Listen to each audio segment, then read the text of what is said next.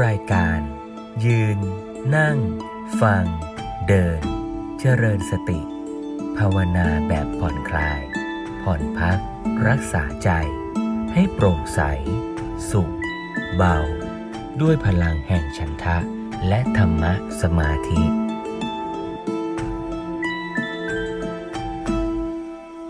เริ่มต้นกิจกรรมวันนี้ก็อยากให้โยมเริ่มต้นด้วยจิตใจที่ผ่องใสเบิกบาน เห็นในโอกาสอันดี ที่เราได้เกิดเป็นมนุษย์ได้มาพบพระพุทธศาสนาได้มาร่วมกิจกรรมในค่ำคืนนี้ด้วยกัน ส่วนเนื้อหาในค่ำคืนนี้นี่ก็จะคืบหน้าต่อไป ถึงเรื่องราวใหญ่โตเรื่องสติปัฏฐาน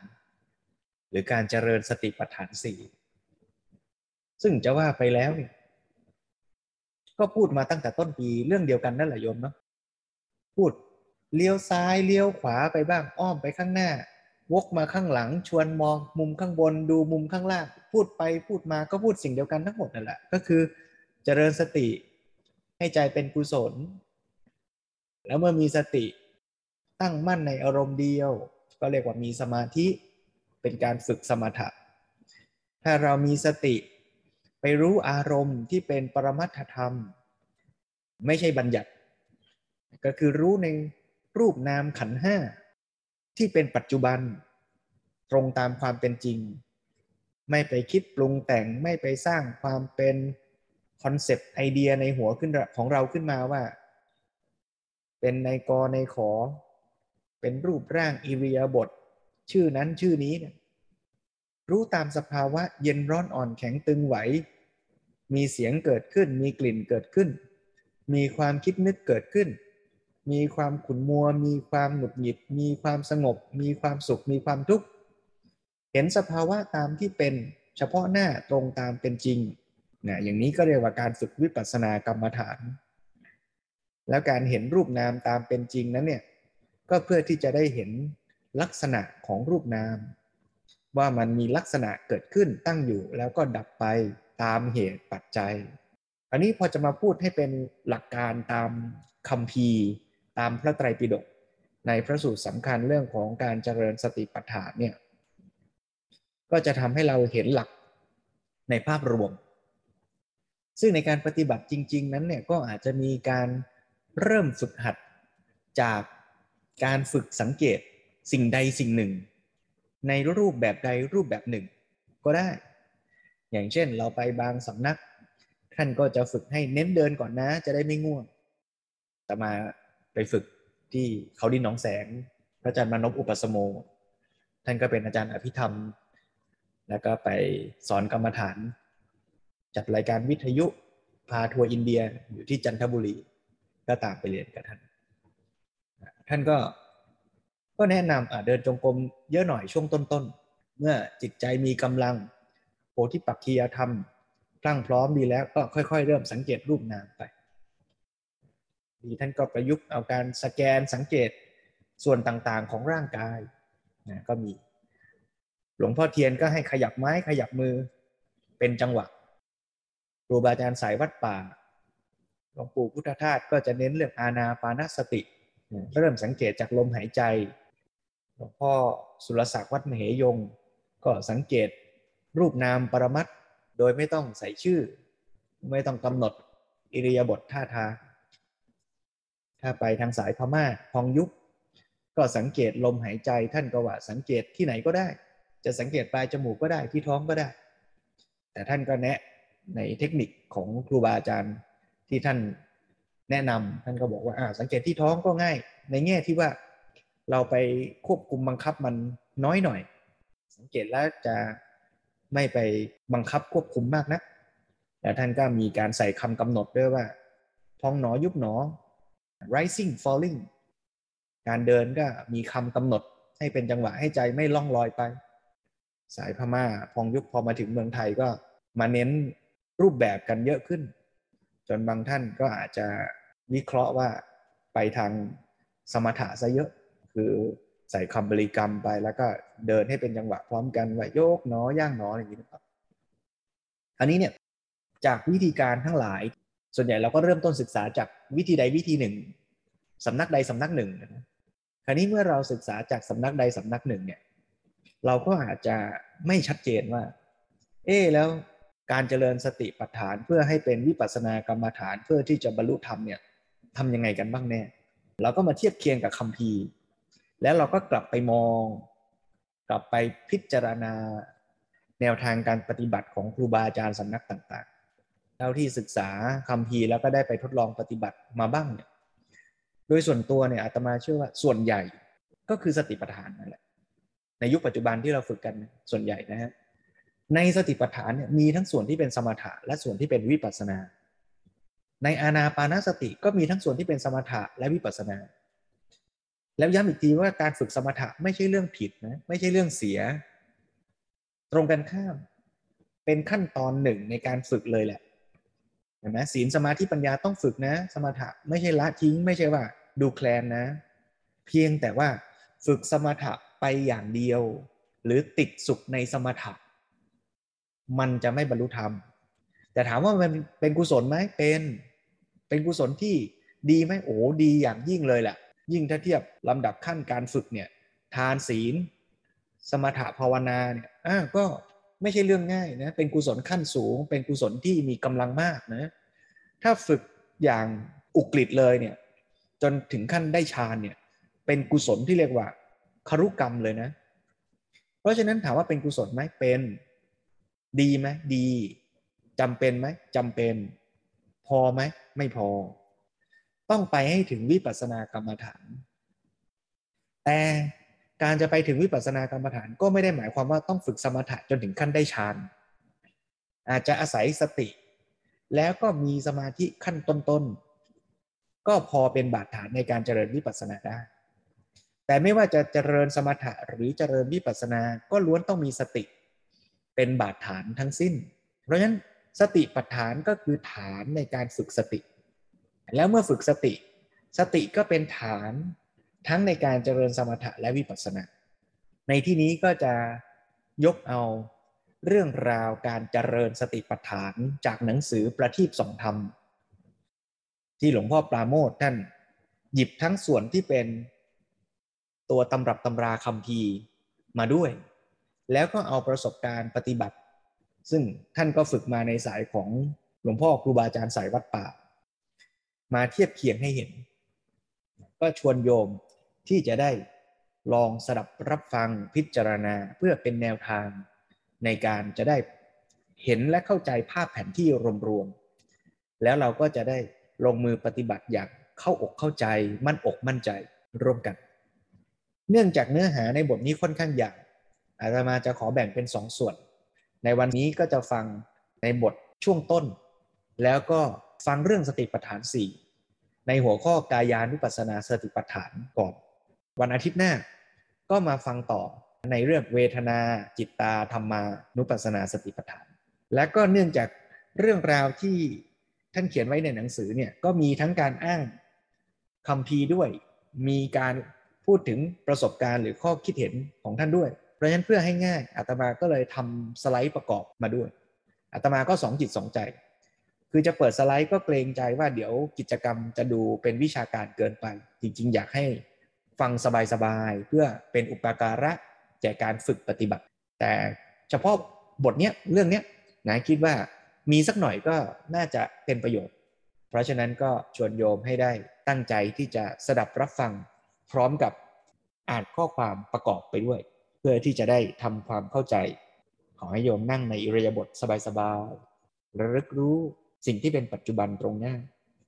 แล้วก็ตั้งจิตตั้งใจ รับฟังธรรมะ เป็นเนื้อหาเรื่องการเจริญสติปัฏฐานจากหนังสือประทีปสองพันของหลวงพ่อปราโมทปราโมทโช อ่านโดยพระอาจารย์กฤษนิมมโล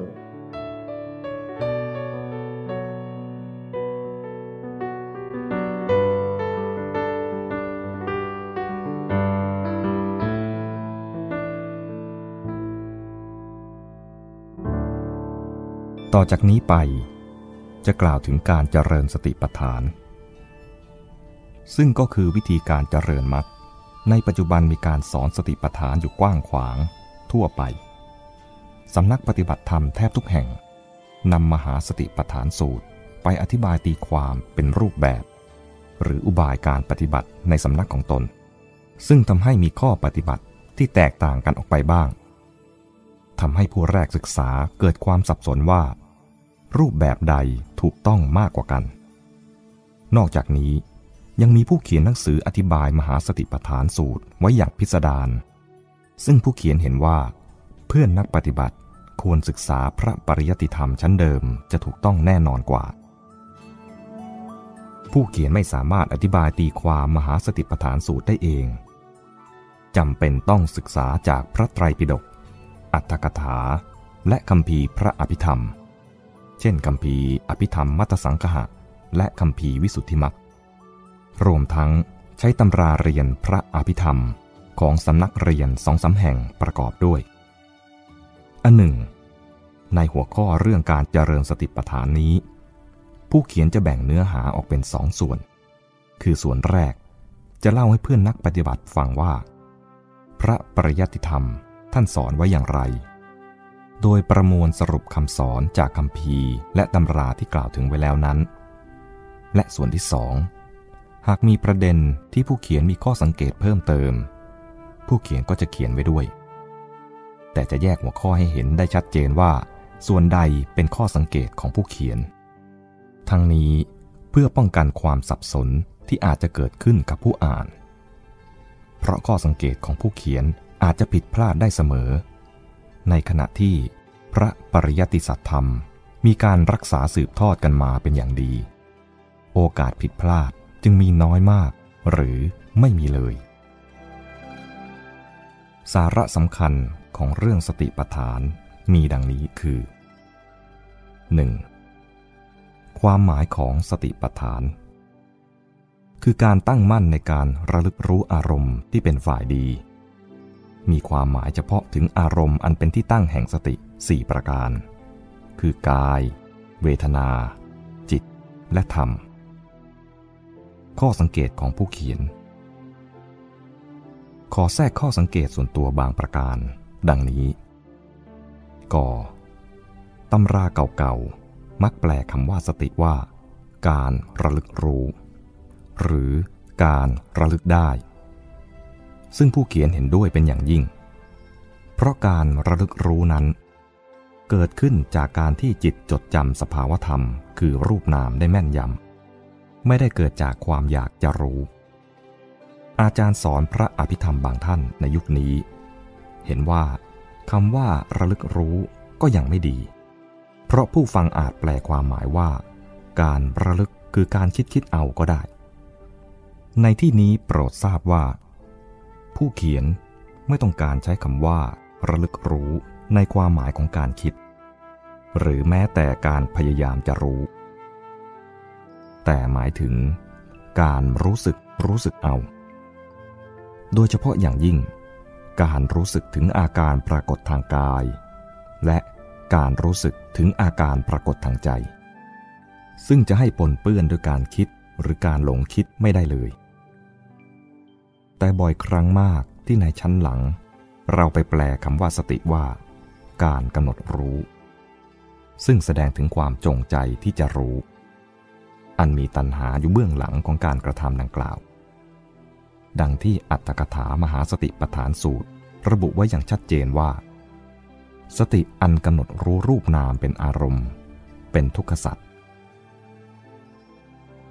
ตัณหาที่อยู่เบื้องหลังการกำหนดรู้รูปนามเป็นอารมณ์ เป็นสมุทัยขอคำว่าอารมณ์ที่เป็นฝ่ายดีนั้น ท่านระบุชัดว่าคำนี้ มีความหมายเฉพาะหมายถึง กาย เวทนา จิต ธรรม ไม่ได้หมายถึงอารมณ์ที่ดี เพราะกายเป็นรูป เป็นวิบาก ซึ่งไม่มีดี ไม่มีชั่ว เวทนาเป็นนาม เป็นวิบาก ซึ่งไม่มีดีไม่มีชั่ว เช่นกัน ส่วนจิตมีทั้งที่เป็นกุศล อกุศล และวิบาก ไม่ได้มีเฉพาะจิตที่ดีอย่างเดียวสำหรับธรรม ซึ่งมีทั้งรูปและนาม จึงมีทั้งธรรมที่เป็นวิบาก เป็นกุศลและอกุศล การที่ท่านระบุว่า กาย เวทนา จิต และธรรม เป็นอารมณ์ที่เป็นฝ่ายดีนั้น อาจเป็นเพราะเป็นอารมณ์ที่เมื่อสติระลึกรู้แล้ว สามารถบรรเทาหรือละความเห็นผิดในรูปนามเสียได้ คือละความเห็นผิดว่า รูปเป็นของงาม เวทนาเป็นสุข จิตเที่ยง และธรรมเป็นตัวตน เป็นต้น เชิญอ่านปริยัติธรรมต่อ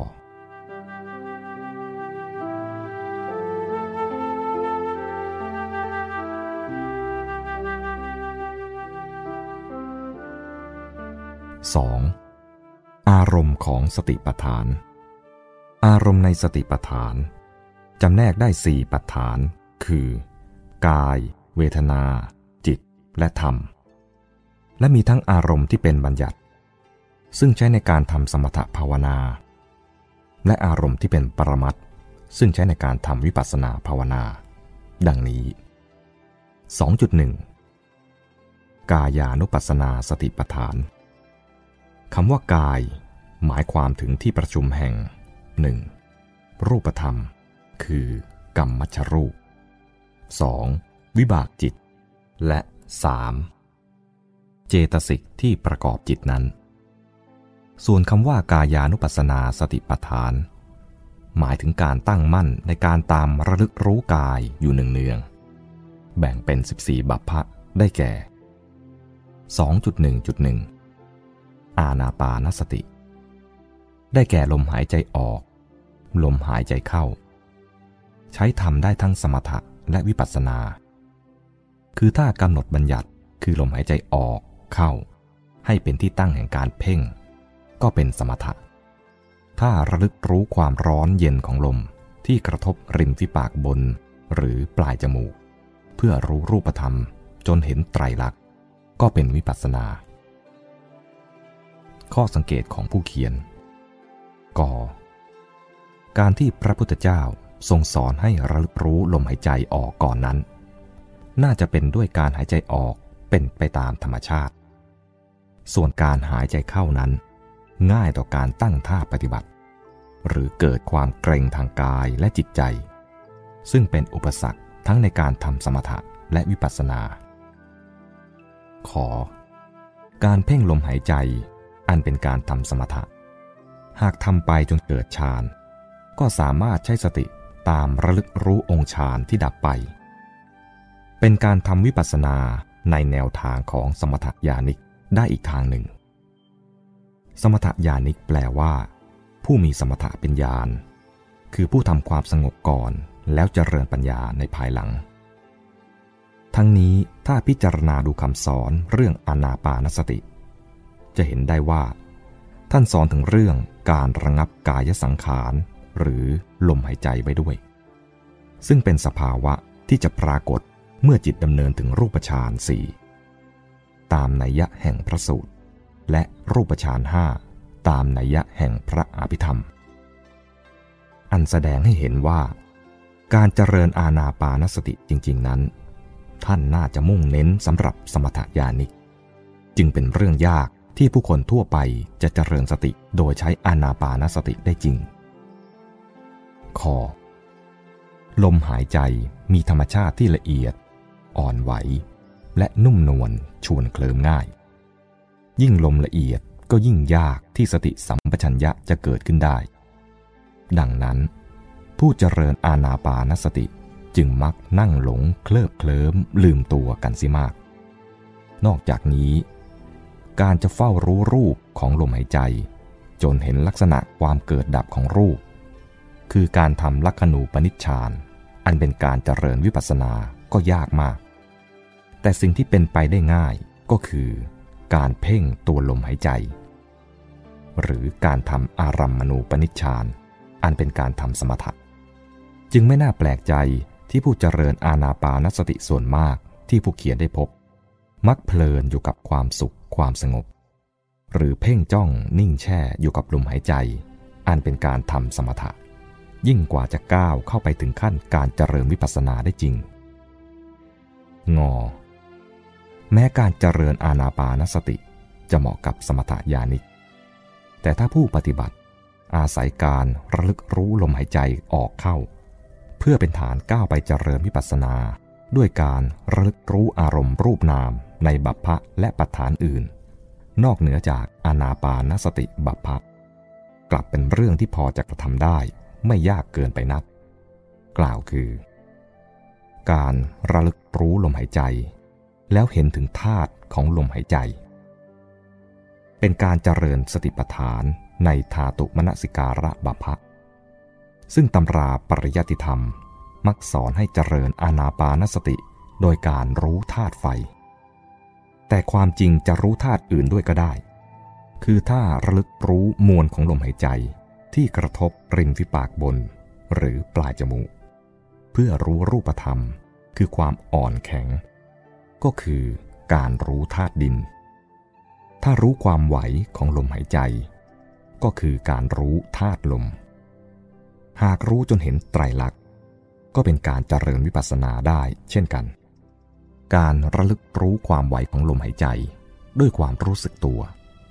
ก็อาจพลิกไปเป็นการเจริญสติปัฏฐานในสัมปชัญญะบัพพะได้ การระลึกรู้ลมหายใจออกเข้าไปอย่างสบายๆแล้วพลิกสติไประลึกรู้เวทนาทางใจ แทนการรู้ลม เป็นการทำเวทนานุปัสสนาสติปัฏฐาน เช่น หายใจไปแล้วเกิดรู้สึกถึงความสุขสงบใจ หรือความอึดอัดใจที่เกิดขึ้นเป็นต้น หรืออาจพลิกสติไประลึกรู้จิตแทนการรู้ลม เป็นการทำจิตตานุปัสสนาสติปัฏฐานก็ได้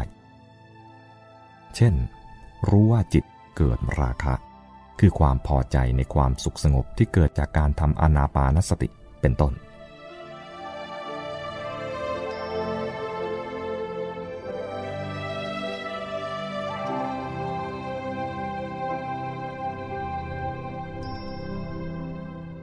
ชิญอ่านปริยติธรรมต่อ 2.1.2 กายานุปัสสนาสติปัฏฐานอีกสามบัพพะ คือ 1. อิริยาบถสีหรืออิริยาบถใหญ่ คือรูปยืน เดิน นั่ง นอน 2. สัมปชัญญะ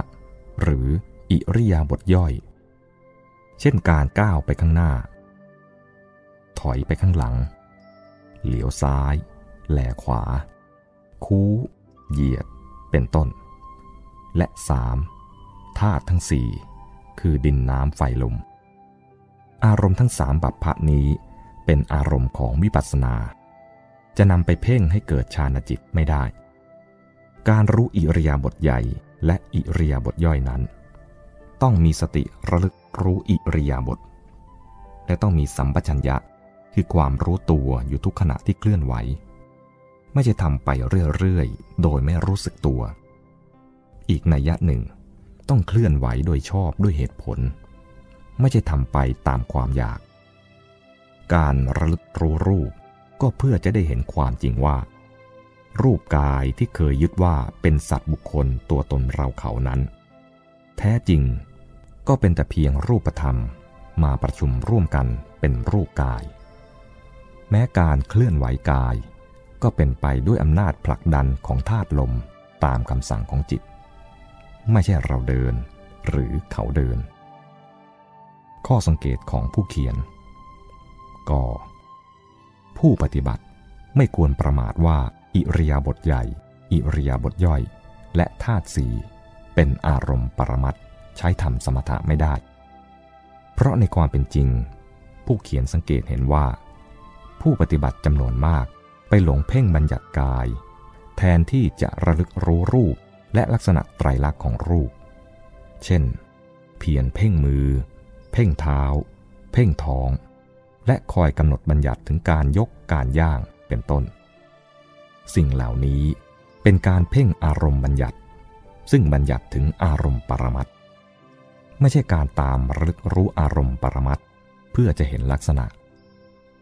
จึงควรระมัดระวังให้ดี เพราะจะเป็นการหลงทำสมถะ ทั้งที่คิดว่ากำลังเจริญวิปัสสนาอยู่ พอเกิดนิมิตหรืออาการของปีติ เช่น เห็นร่างกายเป็นโครงกระดูก ตัวเบาตัวหนักเป็นต้น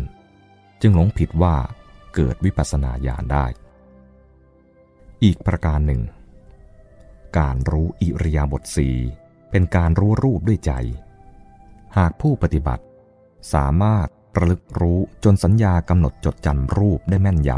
ำ บางครั้งแทนที่จะรู้สภาวะของรูปที่เป็นปัจจุบันด้วยความมีสติสัมปชัญญะ กลับไปหลงเพ่งรูปในความจำแทน ซึ่งรูปดังกล่าวก็คือ อุกขานิมิต สามารถเพ่งจนเกิดปฏิภาคนิมิตและชาณจิตได้เช่นเดียวกับการเพ่งปฐวีกสินนั่นเอง และมีนักปฏิบัติจำนวนมาก สามารถเพ่งจนรูประเบิด หรือเกิดแปรสภาพเป็นโครงกระดูก หรือเพ่งจนรูปกายอันเป็นอุคานิมิตในอิริยาบถนั่งนั้น เกิดความใสเป็นแก้ว นึกย่อและขยายได้เป็นปฏิภาคนิมิต จนเกิดความสำคัญผิดว่า พบกายพระอริยะเข้าแล้ว ทั้งที่ในความเป็นจริงแล้ว ปฏิภาคนิมิตดังกล่าว เกิดอยู่ในระดับของอุปจารสมาธิเท่านั้นเอง หรือบางคนเพ่งรูปทางใจจนดับนามขัน เหลือเพียงรูปกายนั่งแข็งทื่อหมดความรู้สึก เป็นการพลิกไปสู่อสัญญาสัตตาภูมิ หรือพรมลูกฟักก็มี ดังนั้นจึงไม่ควรประมาทว่า หากระลึกรู้อิริยาบถสีแล้ว จะไม่มีทางพลิกไปเป็นการทำสมถภาวนาได้เลย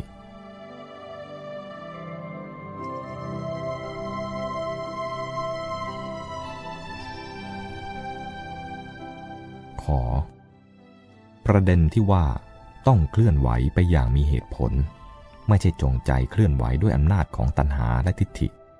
เป็นเรื่องที่น่ารับฟังมาก และเป็นประเด็นถกเถียงที่สำคัญในระหว่างสำนักปฏิบัติ คือฝ่ายหนึ่ง เห็นว่าต้องจงใจทำอิริยาบถไปก่อน หรือกำหนดจังหวะการเคลื่อนไหวไปก่อน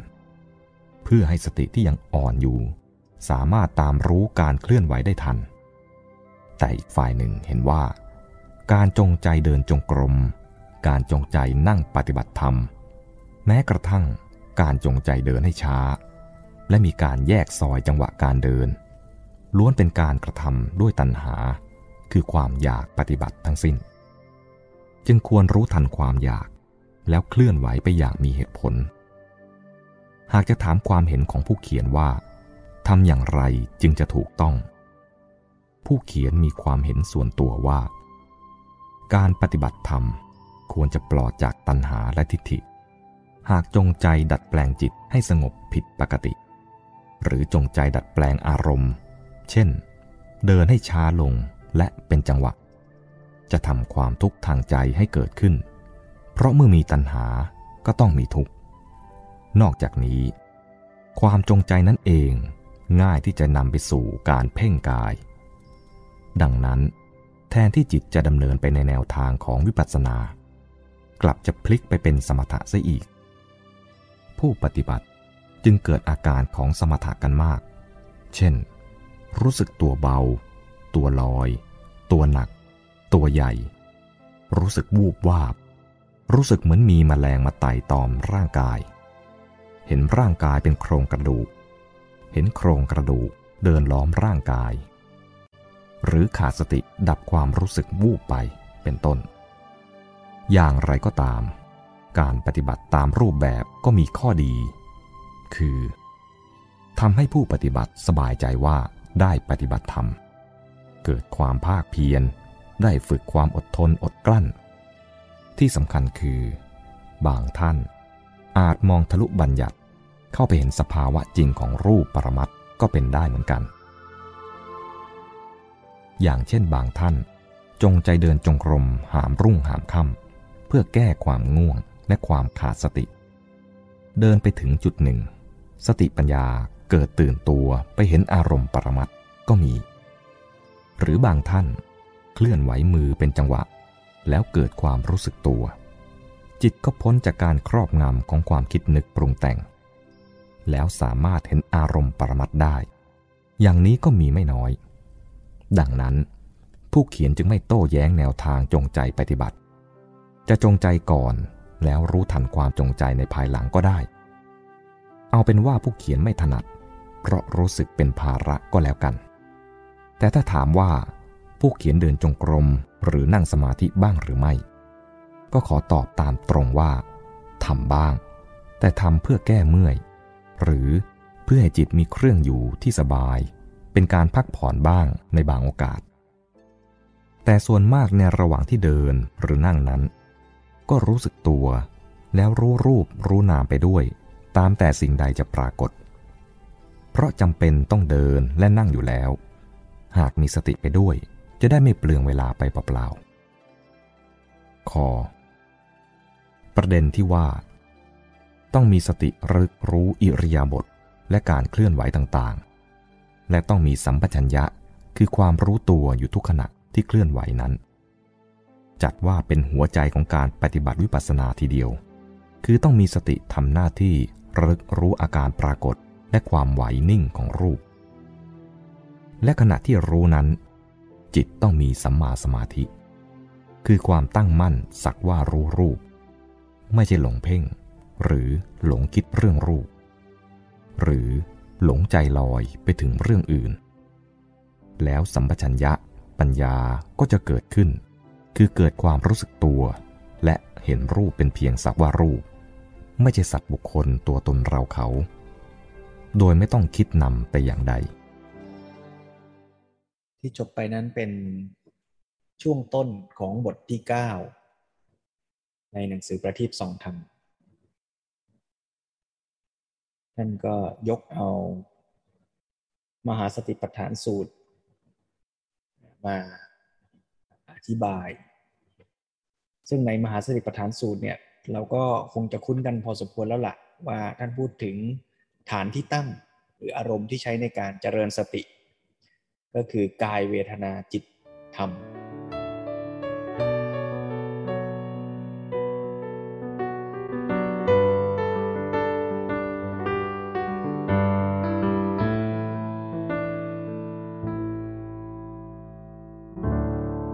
ในส่วนของกายกายานุปัสสนาสติปัฏฐานเนี่ยในพระสูตรท่านก็แสดงแยกออกมาเป็นบัพพะเป็นตอนตอนเป็นอย่างๆ เช่นว่าการเจริญกายานุปัสสนาด้วยการสังเกตอาณาปานสติคือลมหายใจโดยการสังเกตอิริยาบถอาการยืนเดินนั่ง สังเกตสัมปชัญญะคือการรู้เนื้อรู้ตัวในอิริยาบถต่างๆ ท่านก็อธิบายว่าเป็นอิริยาบถย่อยทุกอย่าง ไม่ว่าจะคู่จะเหยียด จะขยับมือขยับปากต่างๆ ปฏิกูลมานสิการ พิจารณาร่างกายของตน ว่าเป็นของปฏิกูลไม่สะอาดธาตุมนสิการคือพิจารณาร่างกายของตนเป็นธาตุสีซึ่งธาตุสีนี้ก็ต้องอธิบายว่าไม่ได้ว่าแยกเป็นชิ้นๆว่า กระดูกเป็นดิน น้ำลายเป็นน้ำอย่างนี้ แต่หมายถึงว่าในการรับรู้แต่ละขณะแต่ละขณะเนี่ยสิ่งต่างๆนั้นเนี่ยก็มีลักษณะอาการ ทั้งดินน้ำลมไฟเนี่ยปรากฏได้ เช่นลมหายใจของเราเนี่ยถ้าเรารับรู้อาการร้อนร้อนอุ่นๆ ของลมหายใจ แม้ว่าลมหายใจจะมีสถานะ ทางวิทยาศาสตร์เรียกว่าแก๊สซึ่งฟังดูคล้ายว่าจะเป็นธาตุลม แต่ว่าสภาวะที่ผู้ปฏิบัติสังเกตอาการร้อนๆอุ่นๆ ตอนที่ลมหายใจกระทบส่วนใดส่วนหนึ่งของร่างกายนั่นแหละเรียกว่าการรับรู้ธาตุไฟ ในขณะใดที่มันมีมวลมีความหนัก กระทบแล้วมันมีอาการหนัก อาการเบา อาการกดกดทับทับนะอย่างเงี้ยก็เป็นการรับรู้ธาตุดิน เมื่อไรที่แม้สังเกตลมหายใจนั่นแหละ หรือสังเกตอะไรก็แล้วแต่มันมีอาการไหวๆเคลื่อนเคลื่อนตึงตึงหย่อนหย่อนนั่นก็คือการสังเกต สิ่งที่เรียกว่าธาตุลม ที่อยู่ใน ขณะการรับรู้นั้นนั้นนั้นไม่ว่าเราจะดื่มน้ำเราจะหายใจ เราจะนั่งอยู่แล้วมีลมพัดมากระทบ มันก็จะสังเกตอาการ เย็นร้อนอ่อนแข็งตึงไหวได้อยู่ อาจจะปรากฏอย่างใดอย่างหนึ่งเด่นชัดก็ร่วนนั้น อย่างนี้ก็เรียกว่า การรับรู้ธาตุสังเกตกายเป็นธาตุไม่ได้สังเกตว่าเป็นมือเป็นเท้า เป็นเดินเป็นนั่ง แต่รู้ที่ความเป็นแข็งแข็งนิ่มนิ่มความเป็นร้อนๆเย็นๆอุ่นๆความเป็นไหวๆตึงๆหย่อนๆอนอย่างนี้เรียกว่ารู้ธาตุและบัพพะที่ 6 ก็คือ การพิจารณาซากศพ แต่ไม่ใช่ว่าพิจารณาเพื่อให้เกิดความหวาดกลัว หรือเกิดความเศร้าโศก แต่ว่า พิจารณาเพื่อให้น้อมกลับมาเห็นว่าชีวิตของเราร่างกายของเราก็เป็นเช่นอย่างนั้นแหละ ก็จะคลายความยึดติดถือมั่นในร่างกายของตน อันนี้พูดขยายความอีกสักหน่อย แต่สาระสำคัญที่หนังสือมุ่งจะแสดงเนี่ยท่านก็สรุปให้เห็นว่า ในกายานุปัสสนา สติปัฏฐานทั้งหกบัพพะเนี่ย บัพพะแรกคืออานาปานาบัพพะเนี่ย ใช้ได้ทั้งในการทำสมถะและวิปัสสนา ท่านก็อธิบายให้ฟังว่า ถ้าเราไปสังเกตลมหายใจ ว่านี่คือลมหายใจเข้า นี่คือลมหายใจออก อย่างเนี้ยมันก็ไปสังเกตที่ตัวบัญญัตินะอย่างนี้เราเคยคุยกันไปแล้ว แต่ถ้าสังเกตลมหายใจแล้วสังเกตที่ตัวปรมัตถธรรมนะอย่างที่ว่าเมื่อสักครู่ สังเกตอาการเย็นร้อนอ่อนแข็งตึงไหวอย่างนี้เป็นต้น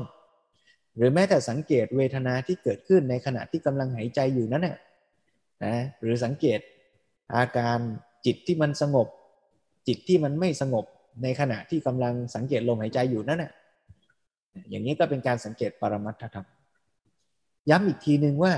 ที่ท่านพูดว่าเป็นสมถะหรือเป็นวิปัสสนานั้นเนี่ยไม่ได้หมายความว่าเป็นสมถะแล้วจะไม่ดีนะ เป็นการฝึกสมถะก็ดีนะ เป็นการฝึกวิปัสสนาก็ดีนะ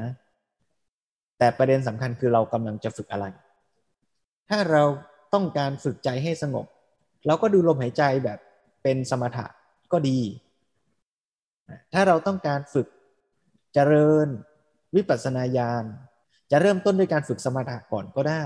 แต่สุดท้ายแล้วก็ต้องฝึกให้เป็นวิปัสสนาอาตมาจับใจความที่ผู้เขียนท่านอธิบาย ท่านเป็นห่วงว่า ถ้าเราฝึก โดยตั้งใจจะฝึกวิปัสสนา แต่ว่าดันไปทำแบบสมถะ แล้วเข้าใจผิดว่า นั่นแหละ ฉันกำลังฝึกวิปัสสนา อย่างนั้นน่ะจะเสียประโยชน์ คือการฝึกสมถะไม่ใช่ไม่ดี แต่ถ้าเราตั้งใจจะฝึกวิปัสสนา แต่ดันไปทำแบบสมถะ แล้วนึกว่านั่นเรากำลังทำวิปัสสนา มันจะทำให้บุคคลนั้นพลาดโอกาสที่จะทำวิปัสสนา แต่ย้ำอีกทีว่าการฝึกสมถะไม่ใช่เรื่องผิด ไม่ใช่เรื่องไม่ดี แต่มันอยู่ที่ว่าเรากำลังฝึกอะไรนะแล้วการฝึกของผู้ปฏิบัติคนหนึ่งหนึ่งก็อาจจะต้องฝึกทั้งสองอย่าง อย่างสายพม่าบางท่านบางอาจารย์ เช่นอาจารย์เชมเย่สยดอเนี่ยก็จะบอกเลยว่าไปฝึกเนี่ยช่วงวันแรกๆสามวันแรกเนี่ยให้ฝึกสมถะก่อนให้จิตใจมีความพร้อมก่อน แล้วค่อยเริ่มฝึกวิปัสสนาอย่างนี้ก็เป็นได้ เพราะฉะนั้นโดยสรุปก็คืออานาปานาบัพพะก็เป็นได้ทั้งสมถะและวิปัสสนา ส่วนการพิจารณาอิเรียบทคืออาการยืนเดินนั่งนอน สังเกตสัมปชัญญะในอิเรียบทย่อยต่างๆ รวมทั้งธาตุสีนั้นเนี่ยเป็นอารมณ์วิปัสนา จะเพ่งสามบัพพานี้เพื่อให้เป็นสมถะนั้นไม่ได้ แต่ท่านก็เตือนเราว่า แม้ว่าโดยอารมณ์นั้นเป็นปรมัตก็จริง แต่ถ้าเราสังเกตอารมณ์ปรมัตแต่เราก็ไปใส่บัญญัติซ้อนเข้าไปอีก ตัวบัญญัตินั้นเนี่ยมันก็ไม่ใช่อารมณ์ปรมัตนะ แต่ท่านก็ไม่ได้ว่า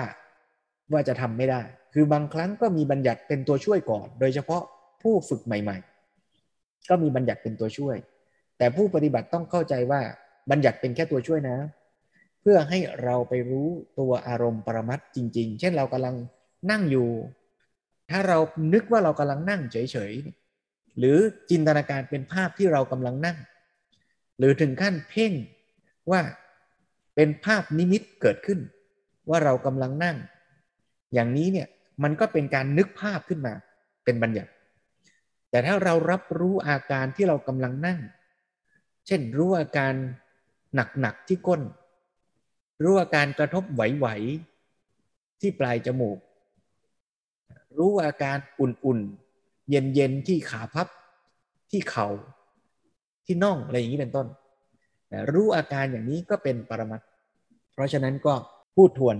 สรุปให้โยมฟังอีกครั้งหนึ่ง ส่วนอีกสองบัพพะคือปฏิกูลสัญญาและอสุภะคือการพิจารณาซากศพเนี่ยอันนี้นี่เป็นอารมณ์สมถะอย่างเดียว วันนี้เราดูกันเฉพาะกายานุปัสสนาสติปัฏฐานก่อน ว่าการเจริญสติปัฏฐาน ก็เป็นบาดฐานทั้งสมถะและวิปัสสนาได้เราก็ต้องศึกษาทำความเข้าใจ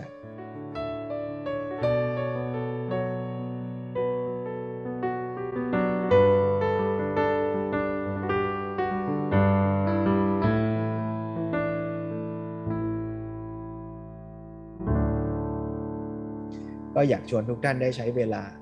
ลองฝึกสังเกตกาย จริง ๆ ในการฝึกมันไม่ต้องเริ่มฝึกจากกายก่อนแล้วไปเวทนาไปจิตไปทำนะ อะไรเกิดขึ้นก็รู้อันนั้นนะ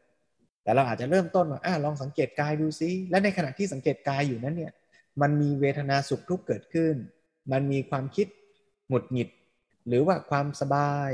เกิดขึ้นก็รับรู้ไปด้วย ลองใช้เวลาลองฝึกร่วมกัน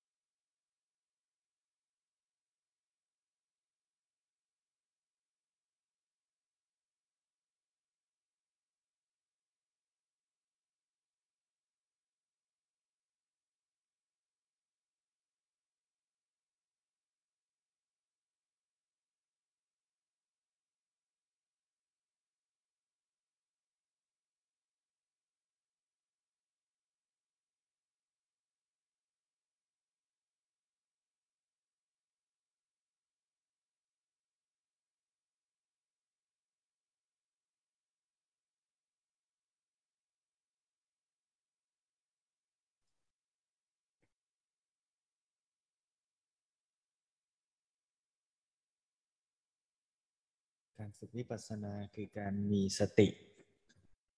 ระลึกรู้ รู้เฉยๆ ที่รูปนามขันห้าที่ปรากฏในปัจจุบันตามที่มันเป็น ไม่ต้องพยายามสั่งบังคับ ไม่ต้องเพ่ง แต่ก็ไม่เผลอ